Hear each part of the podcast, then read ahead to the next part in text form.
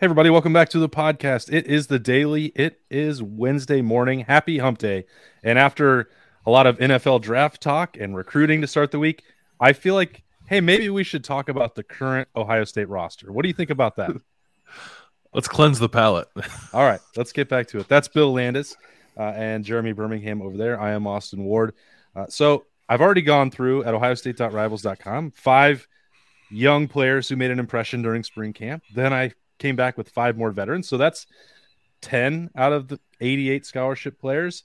I still have more. I'm going to write a few features and give out some M V Ps from spring, offense, defense, and freshmen.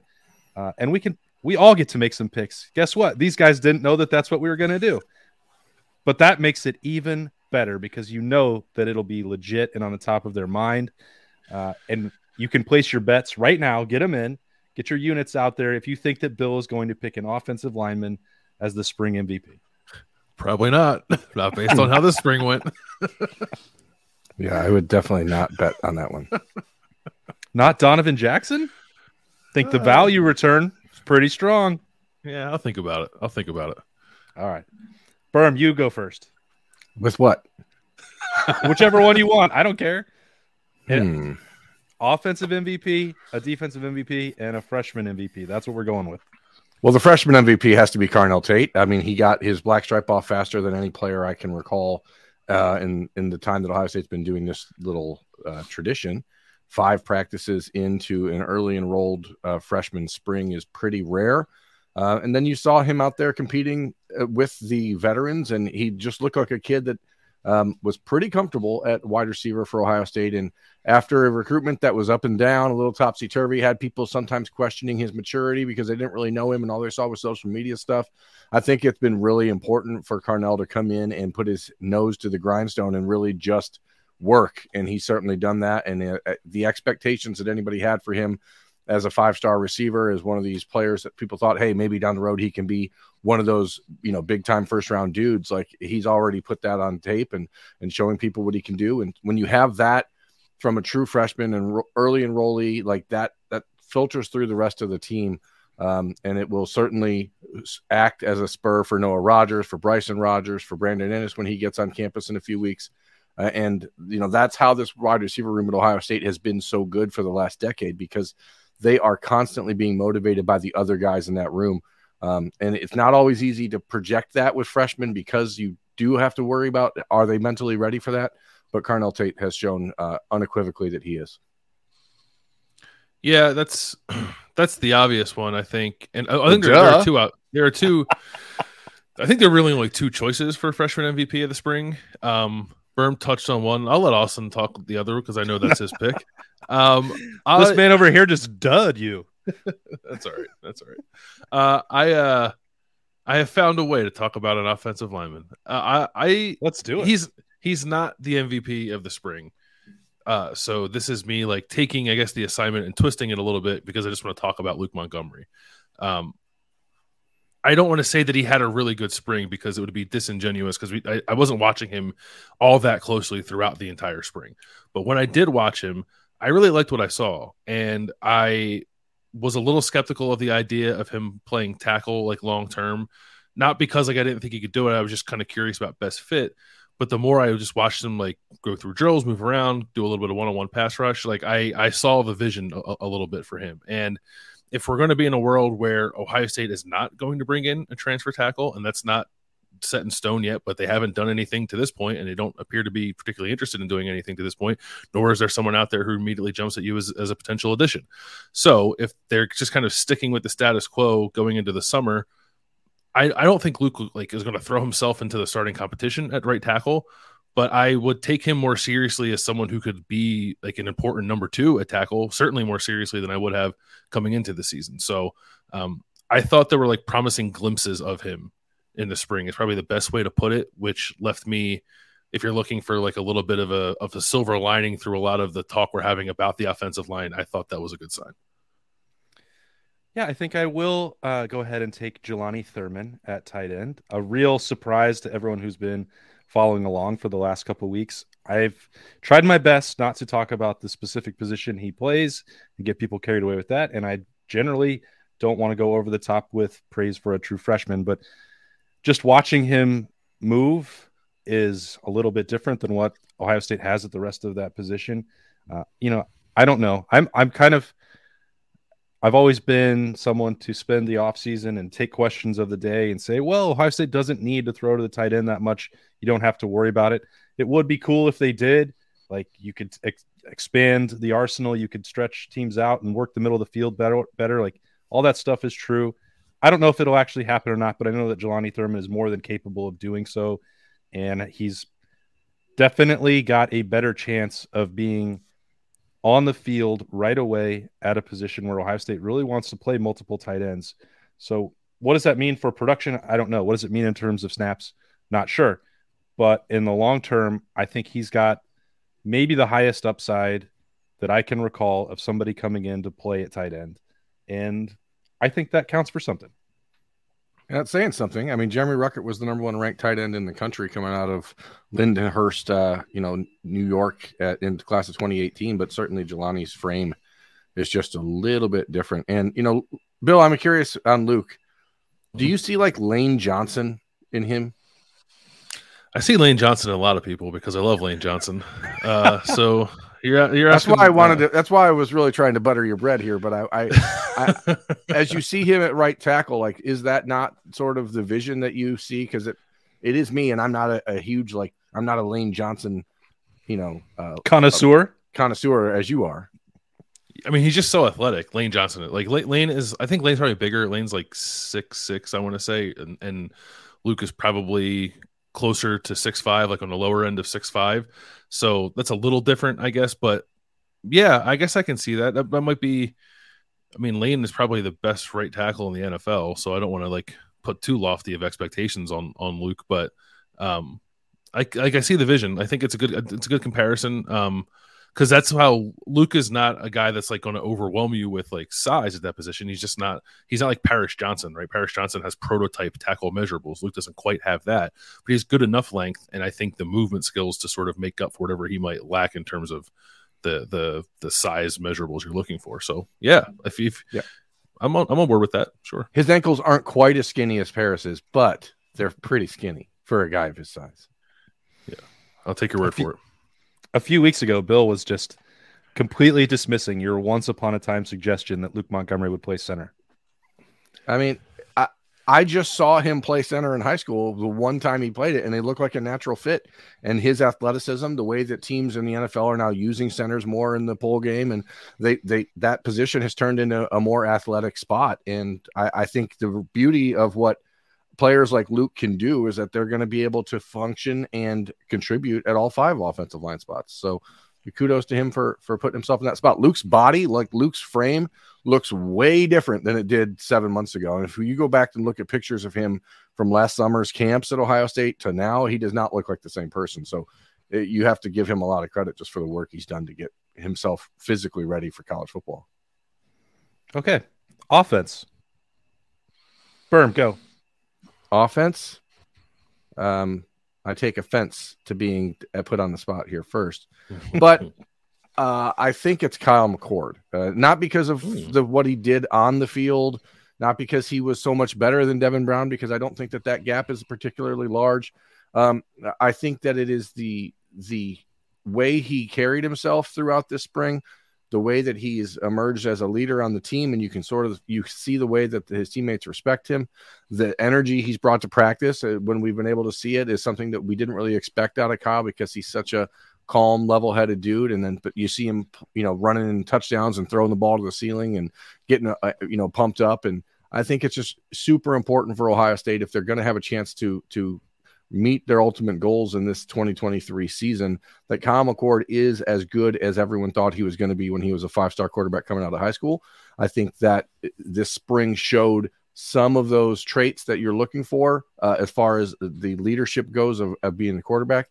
And now you find out moving forward if he's ready to take that step and, and separate himself as the clear-cut, unquestioned starter. But uh, I just think that it's very important for Ohio State that somebody fill that leadership vacuum on offense, because when you're losing guys like Paris, like C J, like Jackson Smith and Jigba, it, it is important that somebody emerge as a vocal and, and a real leader of the offense. Hmm. Uh, I'm going to go with uh, Kyle's high school teammate, Marvin Harrison Junior, uh, who had a much good? more he had a much more interesting spring than I thought he was going to have. Um, I thought we like wouldn't see him at all, and frankly, that would have been okay. But this stuff with him playing the slot, like I am infatuated with it. I, I don't know, I don't know what it's going to look like in the fall because you he's so good on the outside that you don't want to take him away from that. But man, like. You can just torture defenses by putting him in the, in the slot with and move Emeka around and work Carnell Tate in. Like they have, there's there's so many weapons on this offense, and then like to find a new way to use your best weapon almost feels unfair. But I think Ohio State, it does seem like they feel like they they tapped into something there and found something that is gone from perhaps like, oh well, let's give Marv something new to do in the spring to like, oh no, we can like weaponize this in in the fall um, when when the games actually matter. So, um, like. He was he's the best player in college football. I don't know how much room there was for him to like actually get better this spring. He probably did. I'm sure he he'll tell you he left some stuff on the table and wants to attack it even more. But um, from a schematic standpoint, I think that him in the slot does a lot for this offense, especially in a world where they're going to have a new quarterback because it's not the worst thing in the world to move Marvin Harrison Junior closer to that new quarterback. I didn't want to take Kyle McCord uh, and have the assumption be when I write that feature that he's absolutely unequivocally equivocally the starter and been named that. And I didn't want to take Marvin because I think it's pretty obvious that he's one of the best players in America. Uh, so I actually hey, was... just crapped on both our picks, huh? No, T F S, no, they're great. T F S J R M V P. They're both great picks. I don't have problems with them. I'm explaining my rationale, Bill, for my vote and Got my it. story. And I've both already, you already wrote about Marvin in the slot, and I already wrote a Kyle McCord story, so that seems a little bit redundant. So I actually am taking an offensive lineman, and it actually is the person that I name dropped, Donnie Jackson, D J, Big Donovan, whatever we're supposed to call him moving forward. I didn't get any clarity on that. And I, I think that Birm has long uh, touted his upside, and, you know, I, certainly in the first half of the season and before the, the missed stun against Iowa, he was really on the way. I think he's had to grow a little bit through that adversity, and he's come out on the other side. It, physically, he's impressive as they come. I think the leadership part is coming along as well. And once Ohio State had to take him out of the lineup, that's when it really solidified how important he is because the the drop-off, whether whether that's directly at guard or what happens when they start having to move some pieces around at tackle, I, I think that his value above replacement player is the highest on Ohio State's team.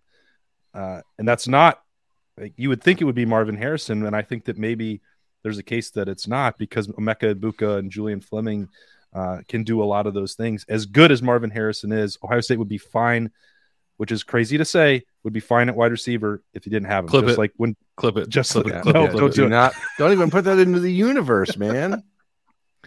What happened last year when Jackson got hurt? Like this, like Ohio State is equipped. I'm not. I, I should. I. Oh, I'm sorry. I, I know. I'm sorry. I know what you're saying. I. I think. I, yeah. I because Donovan Jackson is very good, but like they don't have. Let's say Donovan Jackson was the best guard in college football. I don't know if he is. He certainly could be. They don't have the second best guard in college football on their team, and they have the best receiver and probably the second best receiver in college football on their team. So I get, I get, it makes sense. Yeah, thank you for rescuing me and throwing that, that life vest out here when I was drowning in something that I'll definitely regret saying uh, immediately tomorrow when people are uh, in the comments. But that's how I feel. Donovan Jackson, especially because I left spring, and I don't think this will happen.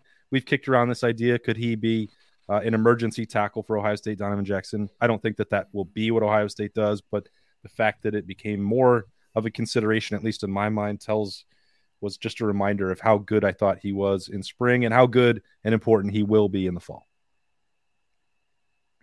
Yeah.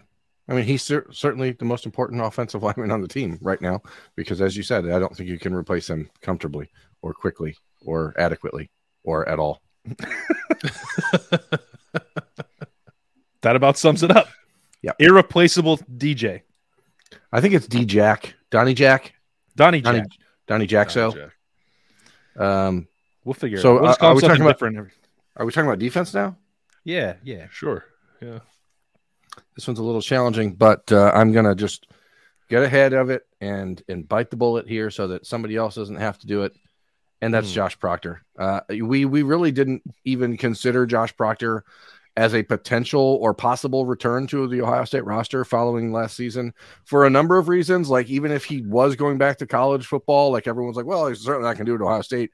He'll take a sixty or somewhere else. And, and, and then all of a sudden he's back at Ohio State, never really. And from when we talked to him um, on campus, what a, a week before pro day, like he was like, I never thought about leaving. I don't know why anyone ever thought I would try to leave. Like, eh. Like, really? What's going on here? But uh, who knows? I'm not what's sure true. That's who knows correct. What's true. Who knows what's true, Austin? There's a very specific reason that I didn't think he was coming back to Ohio State. And I'll yes, but obviously people's opinions and minds change over time, right? Um, but re- regardless, he's been good. He's been healthy. He's been a leader out there. He's out there with first team, and, and is all the conversation about safety. And if Cam Martinez or or um, Uh, Jahad Carter or how Sonny Styles fits in, wh- where they move Lathan Ransom to, like it, nobody's talking about, oh, let's move Josh Proctor. Like, it seems like he's pretty entrenched in that spot. Perry Eliano was raving about him when we had the opportunity to talk um, to the safeties coach on the defensive back media day. The other guys on the roster are saying he's, it seems like he's elevated his, his game and his uh, preparation. And if he is anywhere near the player that he can be just because of his physical tools, then he is going to be a, a destroyer of, of offenses. And, and I think that if you get that out of him, that that's a, a bonus that nobody would have ever expected Ohio State had coming back this year. I think it's a good pick um, and a good like tip of the hat to a, a guy that I think people would be really excited if it like finally clicked for him. I know, I know I would be. Um, But Mike Hall was the spring M V P for the defense. They had to pull the man off the field so they could run plays. Unblockable. Yeah, they had to do that against Michigan State, too. that's, what, that's what it was. We weren't thinking of it back then. He only played six snaps because they were trying to be nice to Mel Tucker. They wanted to get more reps for the rest of the defense. Yeah. Hey, Mike, uh, quit sacking him every time. We're trying to get Tommy some tackles. He's got to be an All-American. Uh, yeah, I mean, it's like, I don't know. We've talked about him a lot. I don't really have much else to say about the man other than he is uh, a, a terror on the defensive line, and I really hope he plays like fifty snaps a game this year. I will never forget when his mother, Linda, told me when I was visiting him during his recruitment that he was the LeBron James of Streetsboro. And I was like, I don't know what that, I don't know what that means really, but now you, you know. know. Now, now you see it. I'm going to give my uh, spring camp defensive M V P to Denzel Burke. And, uh, you know, there's we've made this point, the caveat that much of spring was not done with Ohio State being full, uh, having the full complement of wide receivers available. And maybe that can, can skew some of the interceptions or the passes broken up that we saw. That's fine. But I am. I was watching it closely going into the first day of, of practice in March, just because some of the veteran players, Cameron Brown and uh, the coaching staff, had talked about the this new mentality that Denzel Burke had. And I, because I felt like that was definitely missing. Uh, I've talked a, a ton about the injuries and the lack of practice time that he had, leading to the inconsistency and the fact that he didn't play up to his full potential until later in the year. Really, the Peach Bowl was the best example of what we thought we'd see from Denzel Burke all year long. And I think that's a taste of, of what's coming, and that if he is fully focused and setting aside some of, you know, a lot of attention that came his way, N I L opportunities and stuff last, last offseason, combined with the health setbacks and not being able to practice, uh, and then maybe even just some success uh, too fast uh, and too easy for him as a freshman. I, I don't know. All these things sort of combined. And I think a refocused, healthy version of Denzel Burke had, like, practiced at the highest level consistently of anybody outside of Mike Hall, which is a great pick. Uh, but if this secondary is going to get back to the level that it truly wants and being held to the B I A standard, it has to have elite play at cornerback. And I think that Denzel Burke can set that standard along with Jordan Hancock and Davison Igbinosin. And uh, for all this safety driven defense talk, if you don't have good corner play, you can't hide that. Like, you're going to be picked apart no matter what. Yeah, I was going to be generic and say the cornerbacks would be my M V P for the spring just because they were so much improved from a year ago. And I was going to literally, literally, literally to reference that the S D D of a year ago has been replaced by H O B this spring. um, as far as the the the the the most commonly used term. Um, I'm not going to say what H O B stands oh, for here. I got it. I got because it. Because it, it's this is a family show, and I don't want it to be misconstrued when I say it. But I think you guys get it. The coaches said it a lot that there were a lot of H O Bs this spring, and that's because the corners were getting their H's on some B's. You know what I mean? Oh, that makes it sound way worse. you, you, you actually you weren't going to do it, and then you made it clear what it was going to be. And then you took it even one step further than that. So many H's on so many B's that you couldn't even sometimes see a, co- a quarterback complete a pass because the B's had so many H's upon them. How many times are you going to say it now? As many times as it takes to let I don't think it's know. Possible for you to say it too much. I mean, it's... does everyone does everyone understand we're saying hands on balls here? Do you think? Oh, I thought we were going to the House of Blues. No, no, no, oh. no, no. The coaches said it all spring. They, a lot of hands on balls today. A lot of hands on balls, and I'm I'm just a man. I, I find things funny. I'm just as cringe, you know. I, I just I just hear things the same way the next person does, and I go, "L O L." That's that's comical. What's L O L? What's that? H O Bs. uh, well, I'm glad we got to the bottom of that. This yeah, is the H O B. I figured, I figured I should just bring it out so people understood, because I'm sure there was going to be some people in the comments that were unsure what it meant. And now I feel like I think somewhat should... better that I just let it out. We should have seen what ideas they could come up with for the that's H O B a, defense. That's a great idea. Then we would have had them mark the video explicit. H O B, B I A, and uh, S D D. S- SF, stronger, faster. What is it? Taller, faster, stronger. Jerry Rice. I mean, we've got all the acronyms heading into summer. Not a lot else to talk about, but acronyms. You broke my internet with that one. Uh, let's get out of here. This has been uh, the Podcast Daily for Wednesday. We hope you had a great time. Uh, keep your H's off everyone else's B's uh, out there in the streets. Unless you're a cornerback. he, even still, let's probably just... practice self-restraint out there. Uh, N F L draft starts on Thursday. We'll have some coverage from that. Bill's got some uh, interviews and, and insight lined up for that. Uh, then Berm and I will be hitting the road for some coverage as well. So stay tuned for all of that on the podcast and ohio state dot rivals dot com. For Bill and Berm, I'm Austin. We'll talk to you later.